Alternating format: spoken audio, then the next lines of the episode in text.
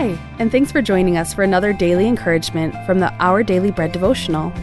Our reading, titled A Thanksgiving Blessing, was written by Lisa M. Samra. In 2016, Wanda Dench sent a text inviting her grandson to Thanksgiving dinner, not knowing he'd recently changed his phone number.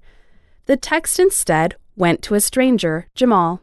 Jamal didn't have plans, and so, after clarifying who he was, asked if he could still come to dinner. Wanda said, Of course you can. Jamal joined the family dinner in what has since become a yearly tradition for him. A mistaken invitation became an annual blessing. Wanda's kindness in inviting a stranger to dinner reminds me of Jesus' encouragement in Luke's Gospel. During a dinner party at a prominent Pharisee's house, Jesus noticed who was invited and how the guests jostled for the best seats. Jesus told his host that inviting people based on what they could do for him in return meant the blessing would be limited. Instead, Jesus told the host that extending hospitality to people without the resources to repay him would bring even greater blessing. For Wanda, inviting Jamal to join her family for Thanksgiving dinner resulted in the unexpected blessing of a lasting friendship that was a great encouragement to her after her husband's death.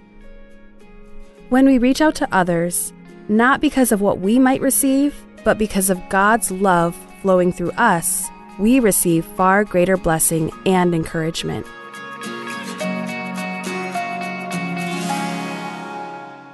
Today's Our Daily Bread devotional scripture reading is from Luke chapter 14, verses 12 through 14. Then Jesus said to his host, When you give a luncheon or dinner, do not invite your friends, your brothers or sisters, your relatives, or your rich neighbors. If you do, they may invite you back, and so you will be repaid. But when you give a banquet, invite the poor, the crippled, the lame, the blind, and you will be blessed. Although they cannot repay you, you will be repaid at the resurrection of the righteous.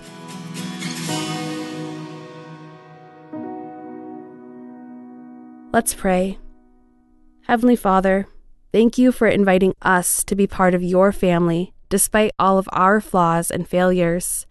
May we seek out others who don't know you and invite them to join us at the table with you.